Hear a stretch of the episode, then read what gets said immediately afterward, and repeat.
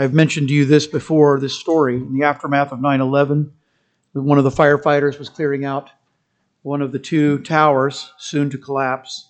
He came across a banker who was on his phone while everyone else had fled the building. He remained there trying to close what he seemed, well, it would seem to him to be an important business deal. And the firefighter told the man to leave, and the banker just waved him off. The fireman again told him to leave, but the banker made it clear that he wasn't leaving. And the first responder, he got out alive and was able to write a book about the story, but the banker died in the collapse. And in a sense, we are like that fireman. We know our world is on fire. Friends, the world is on fire. It is burning. And we know there's precious little time. And our society, our culture is collapsing in on itself because of our sin. And at the same time, we come across people like that banker every single day. They're cavalier in their approach to life.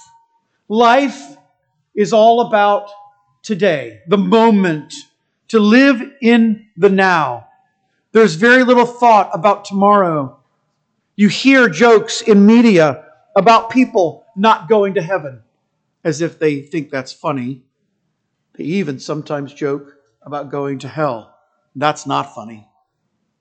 So here we are, the firemen clearing the burning building of our world with people rejecting our important message because it doesn't fit their schedule. It, messes up their cozy little life or requires too many changes to their ambitions. So, what should we do about it? There are some who think that it's time to just give up and find a little corner of the earth where we can simply wait out the end of everything. They're tired of being like that flea on the back of the dog holding the sign, the end of the dog is coming. Christians have been telling people that the end of the world is imminent, but we've been saying that for nearly 2,000 years. Few people believe that anymore. It's hard to hold up the sign that says the earth is flat when everyone believes it's round. I don't mean our doctrine is tantamount to flat earth thinking and beliefs, but frankly, that's what they think it is. They look at us and they go, You're no different from a flat earther. And the reason is that people no longer fear God. That is completely gone in our culture. Why should we be surprised? People even some who claim to be Christians use the name of Jesus as a cuss word.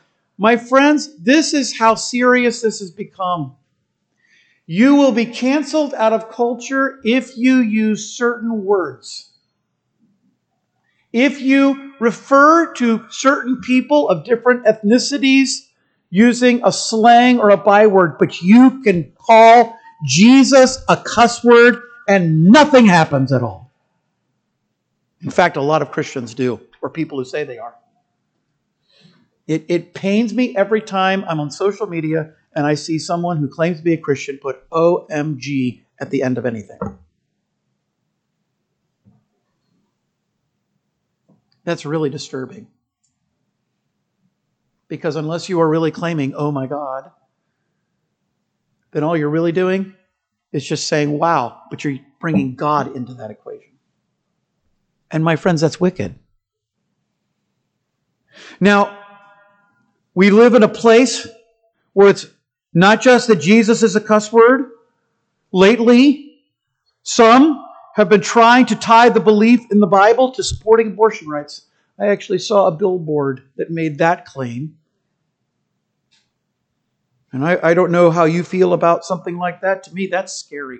And it's scary because there are those who call evil good and good evil, and that's very, very close to what's called the unpardonable sin. And as I mentioned, people laugh at the idea of hell. When I was in college, I heard a man preach, and he was talking about a bumper sticker that he had seen on the back of a car driven by a little teenage boy, and it said, Heaven won't have me, and hell's afraid I'll take over. Yeah, Satan is just quaking in his boots to meet up with you, buddy, right? It's a joke. People think that even if there is a hell, and even if they're not good enough to avoid it, it really won't be that bad.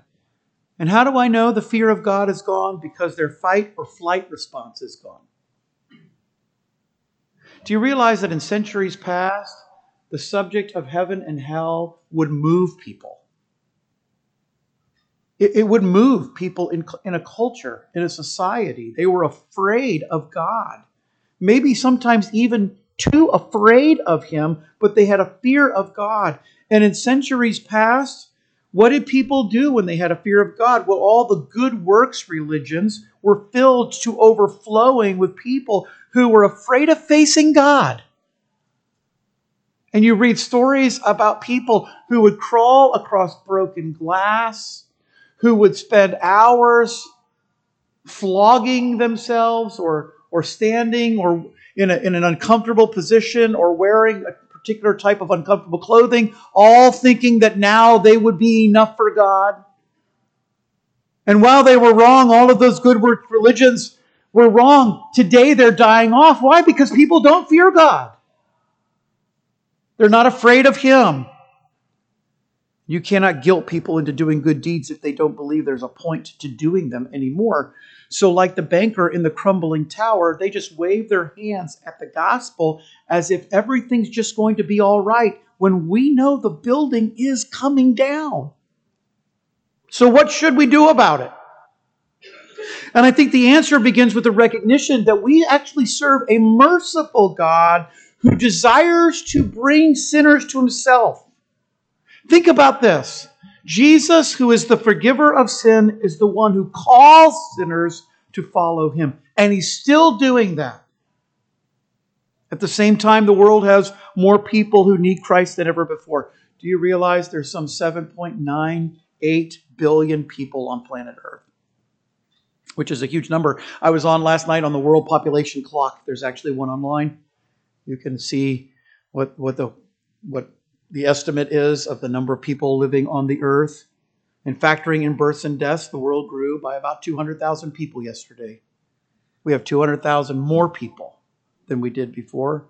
This year, that growth is accumulated to about 64 million more people living on earth this year than last year. And that brings me to my first point. Friends, we have a huge opportunity for evangelism. It's huge.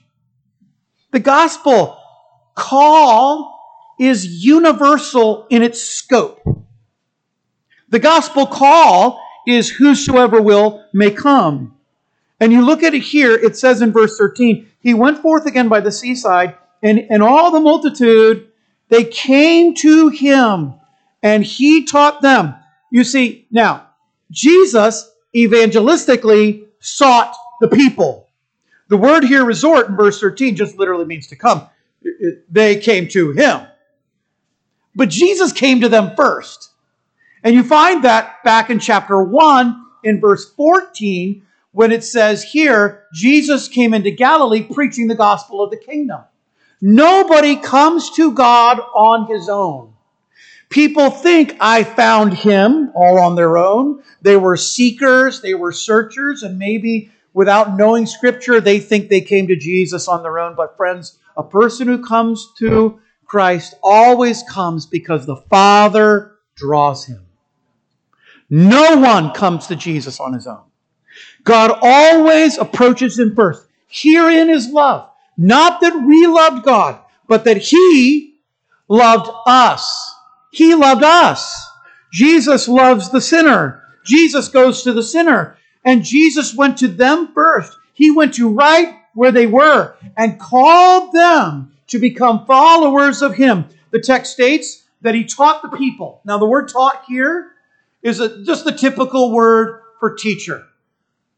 It just means, uh, well, like a, a first grade teacher, a third grade teacher stands up in class and teaches. And, uh, it says, you need to know this because someday this math is going to be important or this English is going to be important. And for the most part, that's true. Uh, you get into higher maths and they say it's really important to be able to add and subtract using letters. I'm not sure that's as important to what I do. But uh, other people, if you want to be an engineer if you want to be a rocket scientist, you probably need to know geometry and algebra and all those higher maths. And that's not even higher math yet, probably. you've got to know the real high maths.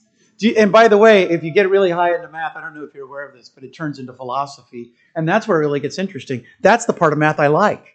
If we if we had just talked philosophy in high school, I probably would have gotten better marks. But Jesus came teaching, just teaching the people. And, and, and this teaching was about himself and his kingdom. It was evangelistic. And, and in that sense, what Jesus is actually doing in calling people to come be followers of him is he's inviting people to salvation. And specifically, he would call individuals. You see in verse 14, he passes by a tax booth, a place of business. And there's Levi, Matthew, the son of Alphaeus. And he's sitting there doing his job. And Jesus says, Hey, you, come follow me. Jesus evangelistically sought out individuals. Teachers often walked as they taught. It wasn't always something where they sat down like Jesus does at the Sermon on the Mount. Uh, sometimes they would walk and speak. And in this case, Jesus is walking and he's pursuing Matthew. Here in this text, it refers to him as Levi, but in Matthew 9 9, we find that Levi, in, in something quite unusual for the time, had a second Jewish name of Matthew. And he calls specific people to follow him. I want you to think about this, friends. He not only makes a universal appeal, he makes a specific appeal. And I really believe in my heart, I believe this is what Scripture bears out that those who've come to Christ by faith have responded to the specific appeal of Jesus to them. Jesus is calling you. If you don't know Jesus as your Savior, friends, listen to the call. Open your ears to hear what He's saying to you. It's personal. Jesus says to him, Follow me. And you see what Matthew does? He immediately responds. He leaves his tax booth and he goes. And, it, and in fact, what happens next is kind of interesting because he apparently throws for himself a going away party and invites Jesus to the party. You look at verse 15. It came to pass, as Jesus sat at meat in his house, publicans and sinners sat together with Jesus and his disciples, for there were many, and they followed him. It, it, it, just as the call of God is universal and specific, it is also not limited by the depth of man's sinfulness. While Jesus seeks out people to follow him, and specifically seeks out people to follow him, do you realize, friends, he seeks out sinners to follow him? This is what makes our religion, our faith, so different. We are saints in Christ, but we are sinful saints. Until we see Him face to face and we are like Him, we are sinful saints. We're not holier than thou. We still sin. We can dress ourselves up and make it look like we don't sin, but you know in your heart, you still sin. You still come short of the glory of God. And Jesus seeks out sinners. This is why he goes to Matthew's going away party. Jesus is leaving to become one of Jesus's full-time dedicated followers. So in theory, these people are his friends. And look who they are. They're the outcasts of Jewish society. They're the other tax collectors. And boy, did the Jews hate the tax collectors. They were traitors to the Jewish people. At least that's how they were perceived because they took taxes for the Roman Empire. They were hated for what they did. And the publicans, they were Matthew's co workers.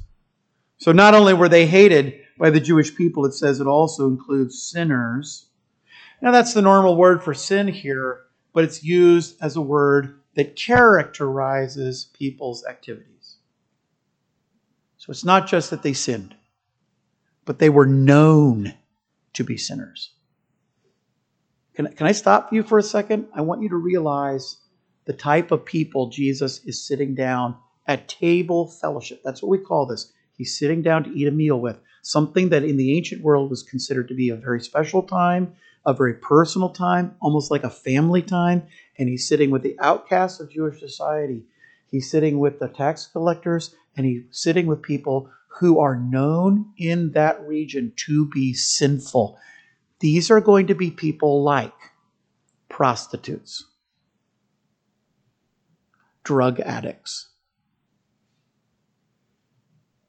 These are going to be the people that even today in our Christian culture we sometimes look down on, even though we shouldn't. Because Jesus doesn't. Jesus goes right to where they are, and he has table fellowship with them. These, these are the kind of people that characterize, that formed his discipleship group. The disciples mentioned here are the inner circle of Jesus' followers. So Jesus is there, his disciples are there, the Pharisees and scribes are there, and, and all of these wicked people are there. This must have been a fun party. And the disciples here Jesus' inner circle, this is James and John, at least Peter and Andrew, Mark, uh, uh, Matthew, rather, is going to join this group.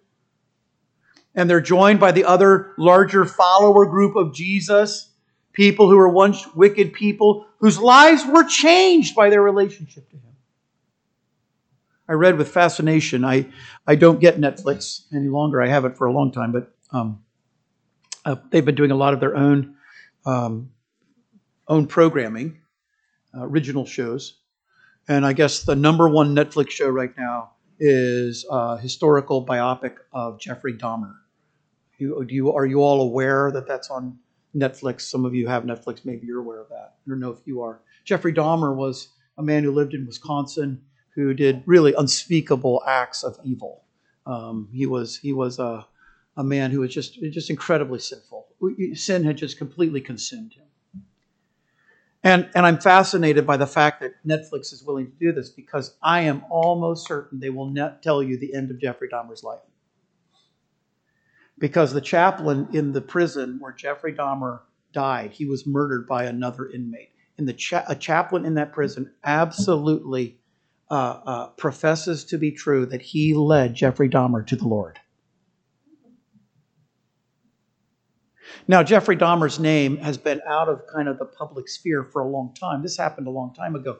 Um, it reminds me sometimes how old I am when I bring up people from what I feel like is just spend a few years and and then I find out that happened before the people before they were born. You know, uh, then you realize how old you are.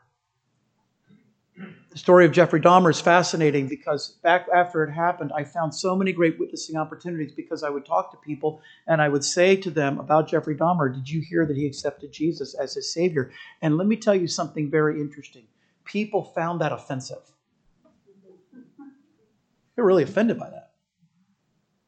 And you know why? Jeffrey Dahmer is a sinner and doesn't deserve to go to heaven.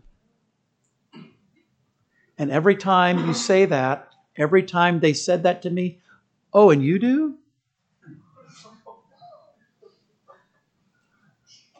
But that's, that's how we think. Do you realize how many evil people will be in heaven? And how many really good people won't be? See, this opportunity is incredible. Do, do, do just think about this area, the people who live around us. We have, we have thousands of people who, in their homes, we're talking the homes across the street and down the road here, and, and the there's there's they're tore down. Did you see they tore down all the trees back here? They're putting in houses back here behind us. That's why they made the, us put bricks on the back side of our church. For the longest time, I thought, you've got to be kidding. I've got bricks facing trees, okay? And it's still bricks facing trees, but at least there may be a house there who will enjoy a brick building instead of. There'll be houses back there. And do you know the people who will be living in those houses? Many of them will be Hindus.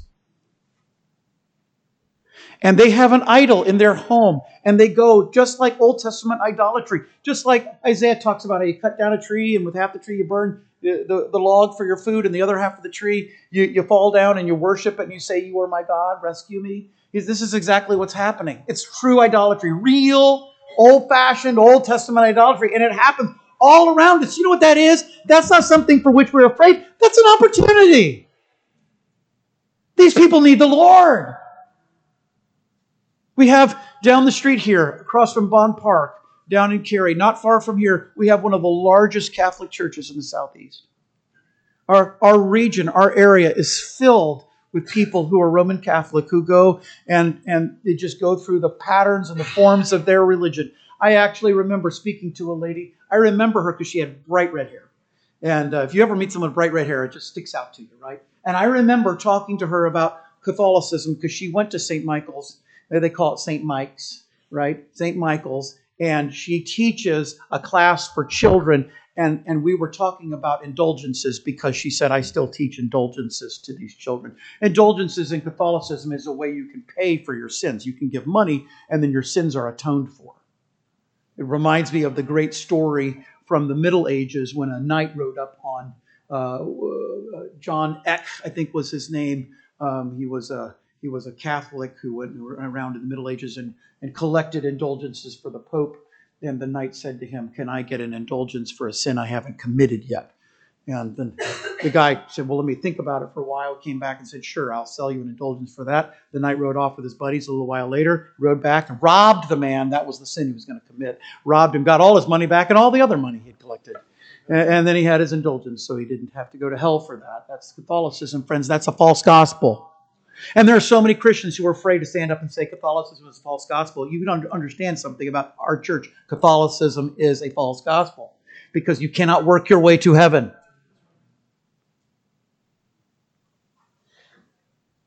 And there's an opportunity. What an opportunity. We have all these people who are Roman Catholic around us, and we don't hate them. We don't despise them. We're not angry at them. We're not afraid of them. We love them. We want to see them come to Christ. I, I, I long for the day when we see our first true Hindu convert. What a blessed day that will be when that person can stand and sing with us, Blessed be the name of the Lord. Wow, that'll be great. It'll be something you'll never get over. If you realize this, friends, you realize we have this opportunity at our feet to bring the universal call whosoever will may come. And we let Jesus, we let God do that drawing, right? He's the one who's going to use his word to draw people. And whether you believe people can reject the draw or not, that's, that's theologians debate the minutia of that. Regardless, our point is we give the call. Come. We leave the rest to the Lord. You come. And, and we don't look at man and say, well, you know what? He's got tattoos all over himself. I saw a story this week that just blew my mind. This guy committed this horrible crime, and he had his entire face tattooed blue except for an outline of the word beast across his forehead. And I kept thinking to myself, if you're going to commit crimes, you don't want to walk around with the word beast written across your forehead. You're going to be easy to spot. We don't need facial recognition software for that. But I kept thinking, this guy, this guy has been consumed by Satan and sin. How sad. How terrible. What an opportunity to see people like that in our church, saved, singing praise to God. That's what we want, folks. That's the opportunity we have. To see people of other cultures, of other places, of other ethnicities, of other languages actually come and sing with us. There is now, therefore, no condemnation to them who are in Christ Jesus. That's what we sang this morning. Wesley's hymn. So, to whom are you giving the gospel? Who do you know who's unsaved? To whom are you sharing your faith? Do you live in a community where there are unsaved people? Yes or no? Do we live in a state where most of the 10 million plus population is filled with unbelievers? Yes or no? Then we have an opportunity right here to share faith. Well, now, as broad as the universal call to the gospel is, there is one person Jesus will not save and that may shock you. He never calls those who reject their need of salvation. Even as we have this opportunity, we have a significant barrier to evangelism. This is point number two. The self righteous reject their need of rescue. In verse 16, the scribes and the Pharisees saw him with publicans and sinners, and they said to his disciples, How is it that he eats and drinks with publicans and sinners? They thought they were different from other people. Do you remember the story of the publican and the Pharisee in the temple? And that wicked man had his head down and he, and he hit himself in the chest and he said, Woe to me, a sinner. And then you had the other wicked man standing across the way with his face up. I'm thankful I'm not like other people. Self righteous say, I don't need to be rescued because they think they're different. The legal scholars here were vexed by Jesus' decision to eat with these people. Why are they so upset? I mean, they're so upset they can't help but say something. They have to talk. And they ask the disciples a probing question How is it Jesus shares a meal with these people? With these people? How can he share a meal with them? Because to share a meal is tantamount to agreeing with them in their eyes. And this reveals how the Jewish leaders thought about life because they believed the only requirement for salvation was law keeping. The idea was still entrenched that only the good people go to heaven, which is contradictory to the gospel. They considered themselves to be good enough for God, that they were not sinners, that the others were sinners, and the others needed saving, which is why it means only the sinners have to come to Christ. This is what they were thinking. The wicked who were with Jesus, well, they were sinners, but the Pharisees said, but we're not sinners. It's a sad thing, friends, that so many people have succumbed to the notion that somehow they have not sinned against the holy God. And these Pharisees saw in their law keeping some sort of balance sheet, that a ledger, an accounting idea, that if you looked at their debits, oh, there were sins there, there were debits. But then you would look at their credits, and they thought their credits were much greater than their debits and that God would let them into heaven, and that only the real sinners were needed saving. Oh, my friends, Jesus will not call these people to salvation. Look at verse 17. When Jesus heard it, he said to them, They who are whole have no need of the physician, but they who are sick. I came not to call the righteous, but sinners to repentance. The Pharisees were not okay as they were. They thought they were. They thought they were okay, that God was okay with them. And you might draw that conclusion from this statement. Maybe even the way it reads, you know, they were whole, uh, are whole, don't need a physician. You guys don't need the physician. They need the physician. That's not what Jesus is saying. He is saying the only sinners I save are people who acknowledge that they're sinners. Look at his argument. If you're well, you don't need a doctor. Only the sick need a doctor. And who are the sick? Everybody. Everybody's sick. Everybody needs the doctor. And this really does bring to conclusion this idea that is so important in our minds. God saves sinners. He does not save rebels. You must put down your arms of rebellion against him. When I was in high school, um, do they still do PE in high school? They don't do it in college anymore. When I was in college, you had to take physical education, at least two semesters. I took soccer and badminton, aced them both. If they had been my only grades, 4.0. No, I would have had a 4.0. They were my only grades. But then there was a pesky other classes, you know. Well, in high school, our PE teacher decided to teach us lifeguard training. We went to the school's uh, pool, uh, indoor pool, and um, he, we were all standing along the side, all of us high school boys, you know, weak and thin and shivering. Sad sight. And he got into the pool and he started talking about treading water. And I was a good swimmer. I mean, I could I can float um, for days. I'm a great, I really am. I'm a good swimmer, excellent swimmer, tr- truly. Um, and uh, Uh, he, he got some of us in the pool, and we treaded water, and you know all the things you have to do. And then he talked about, well, what do you do if a guy's drowning? he talked about how a guy gets, well, and the problem with a person drowning is they're trying not to drown. So what are they doing? They're, they're thrashing. They're flailing their arms. They're, they're thrashing their legs. They're trying to keep their head up above water. They're trying not to drown. And I never forget what he said. He said one of the most dangerous situations for a lifeguard is coming up on somebody who's drowning because they're trying not to drown and they can actually cause themselves and you to drown. They can hold on to you and they'll go under.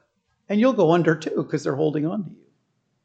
Well, you know, I mean, here we are. We're, we're the brightest bunch of high school students, but we were pretty pretty sharp. So uh, somebody said, "So what do you do? You know, what do you do with a guy like that? You come up in, in the water." He said, "Well, you only have two choices. You you either have to stay away until that person has worn himself out and truly is ready to go under, and then when he's ready to go under, then you can go in and save him, or you have to punch him.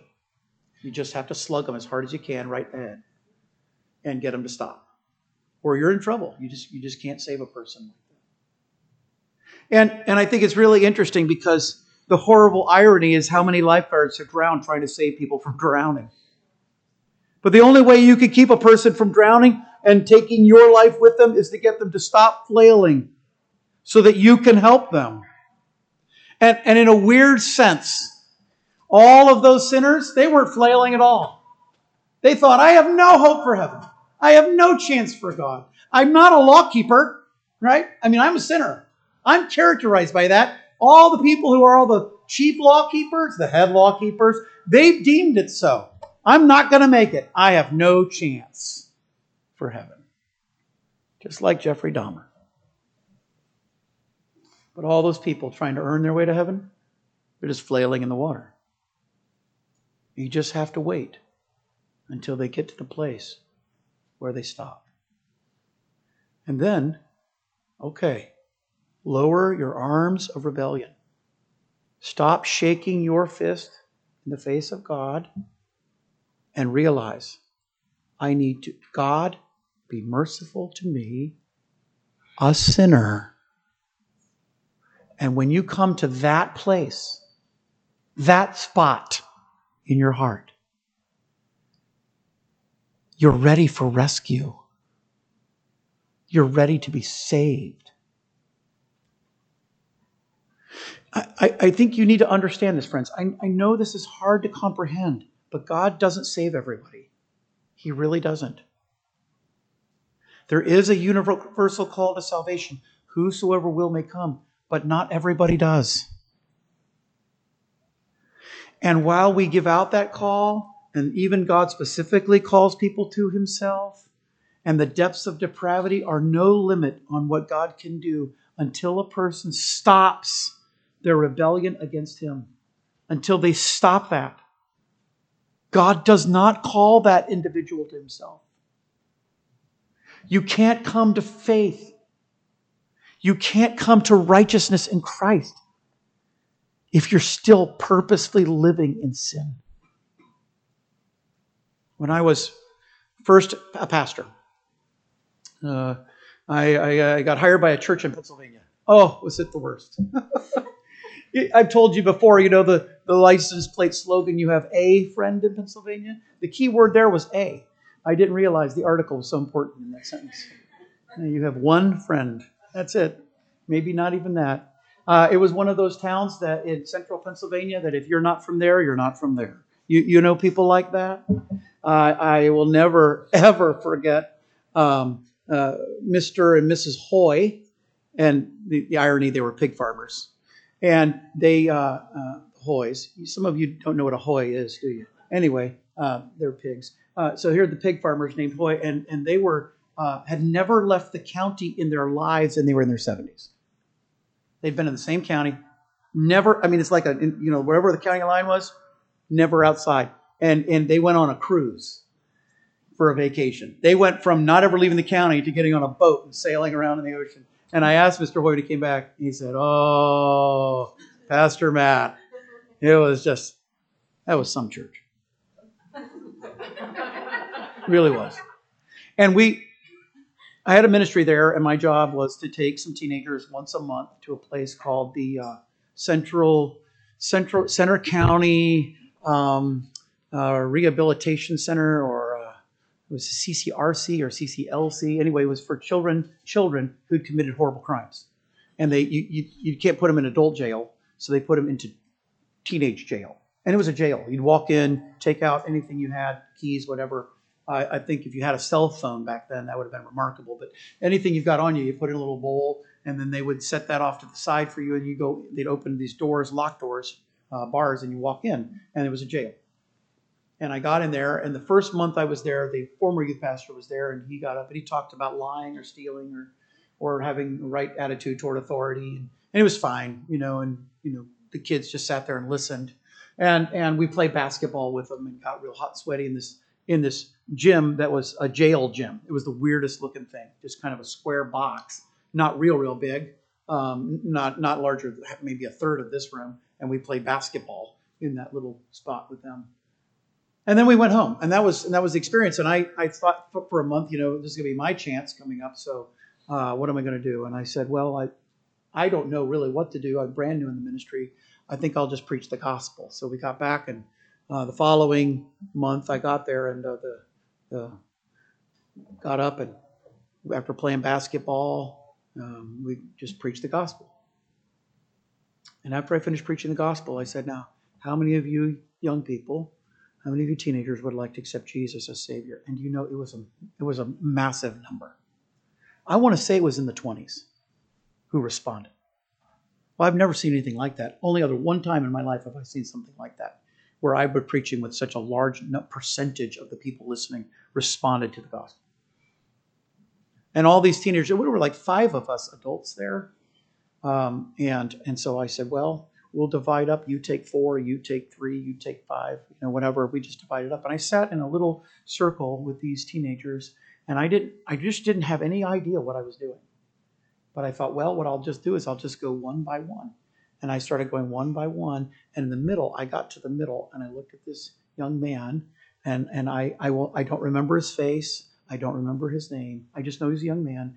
And I said to him what I said, what I'd said to the couple before him. Now, um, explain the gospel again. Each one explain the gospel. Would you like to accept Jesus as your Savior? It means repenting of your sin, turning to Christ by faith, and accepting Him as Savior. We just went, went through. That's simple, but I went through the whole thing, and I got to the end, and he said, "Well, I don't know." The other two had already prayed with me, and there were a couple others to talk to, and he said, "I don't know." And I said, "Oh, okay. Well, you know, tell me what's holding you back." He said, "Well, you know, um, I don't want to go to hell.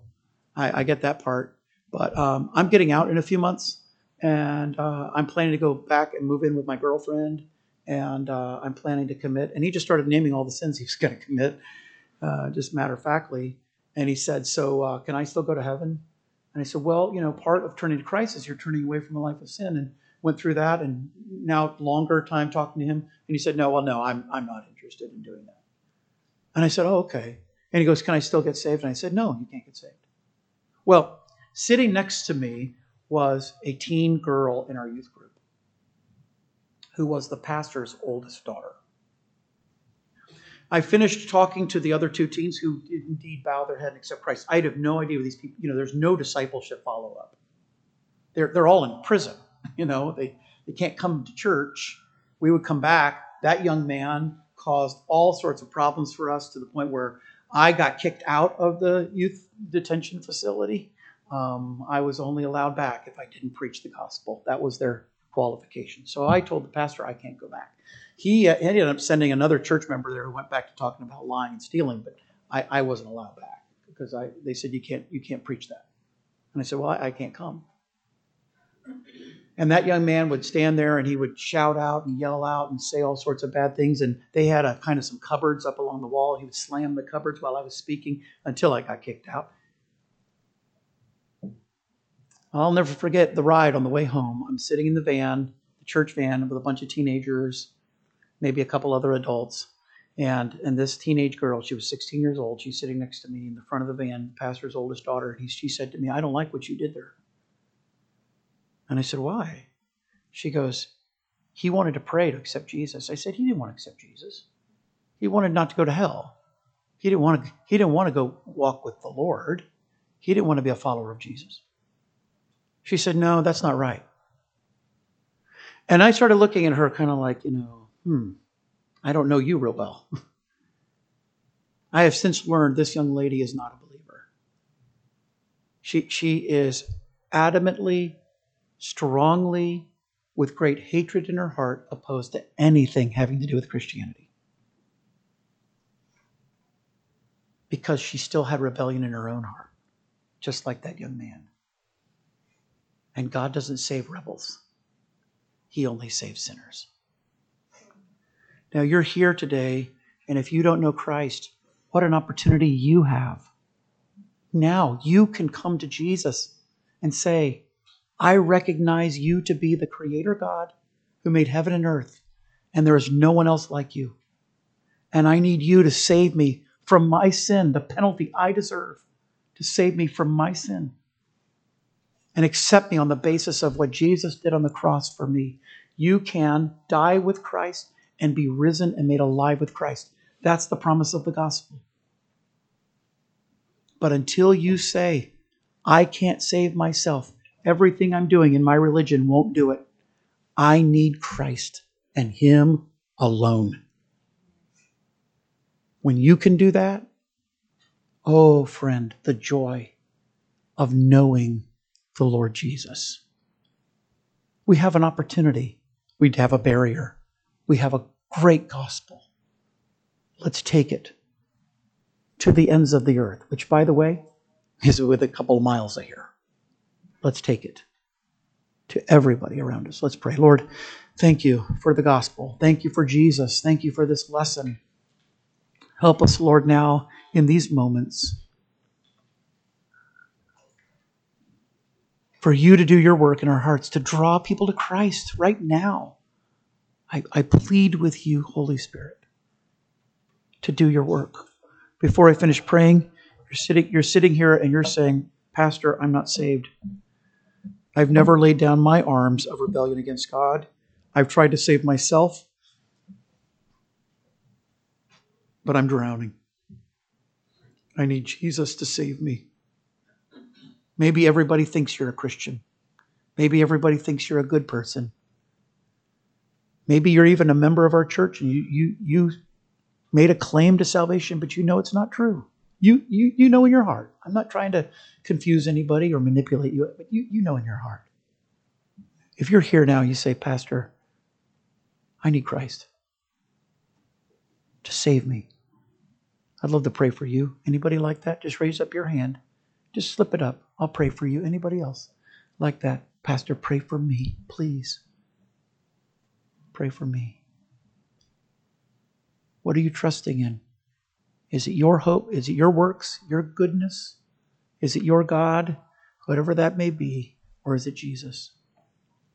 Pastor, pray for me. Anybody like that at all? I'd love to pray for you. Now, maybe you're here and you, you go, you know what? This is an opportunity, and I haven't been taking advantage of it. To share the gospel with others, what a great chance I have. What a, what a, a pleasure and a privilege to take the treasure of God to people who need it. And maybe you're thinking of a person right now. I'm not asking, should you go? You know you should go. That's fine. I'm, I'm, not, I'm not trying to manipulate you that way either. What, what I really want you to do is just say, will you pray in your heart for that person, for God to give you an opportunity to share your faith? Maybe here you're thinking of a friend, a coworker, a neighbor.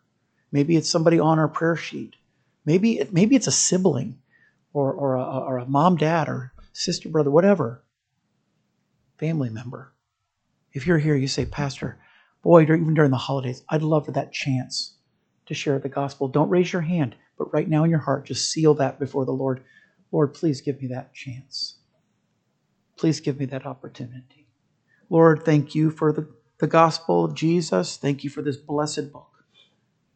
Change us, Lord, I pray. We pray in your name. Amen. Let's stand to our feet. The pianist will play a hymn of invitation. You go to the Lord and pray for those who you thought about.